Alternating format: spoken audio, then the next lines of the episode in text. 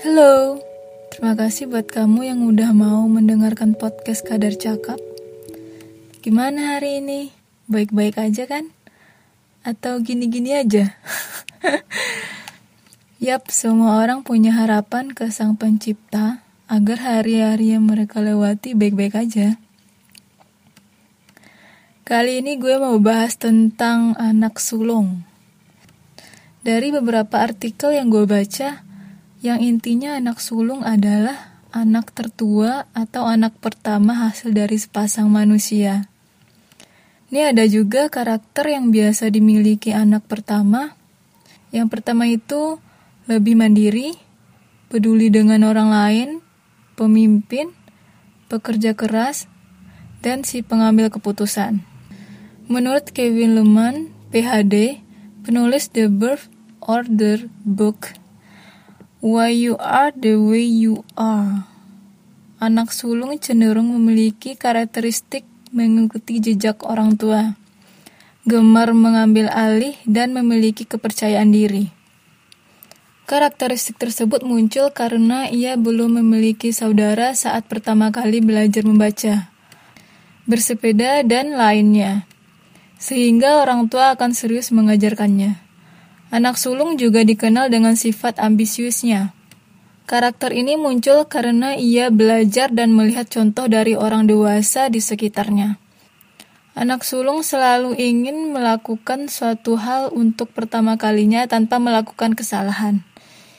Bisa jadi karena alasan ini ia pun mungkin menolak melakukan hal baru karena ia tidak ingin membuat kesalahan. Beliau juga mengatakan sebaiknya bagi orang tua supaya tidak terlalu menuntut kepada anak sulung.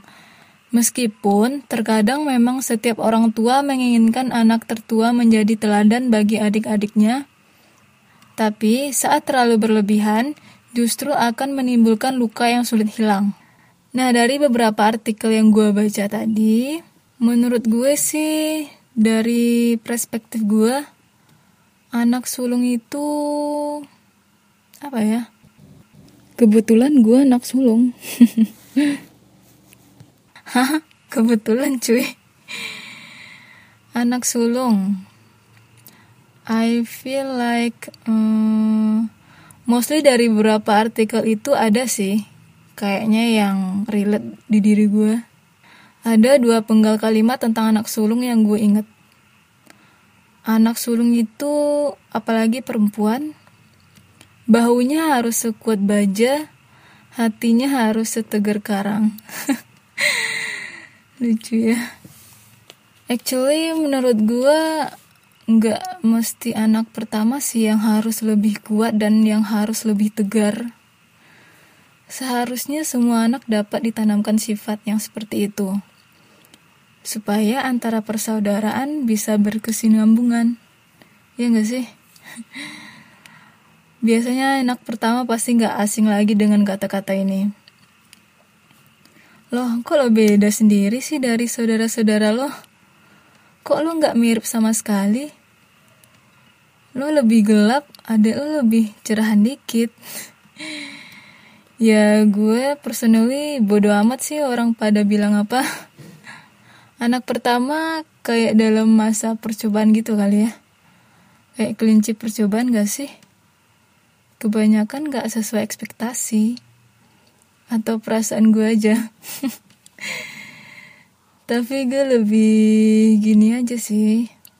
Uh, kan kita manusia sebelum diciptakan oleh Tuhan gak bisa request juga. Semisal nih, gue mau tingginya segini kulitnya putih.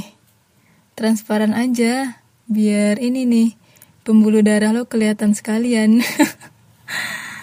Atau punya mata kayak gini. Dan banyak hal lain lah pokoknya. Lo pikir aja ya, Tuhan udah menciptakan lo seperti ini.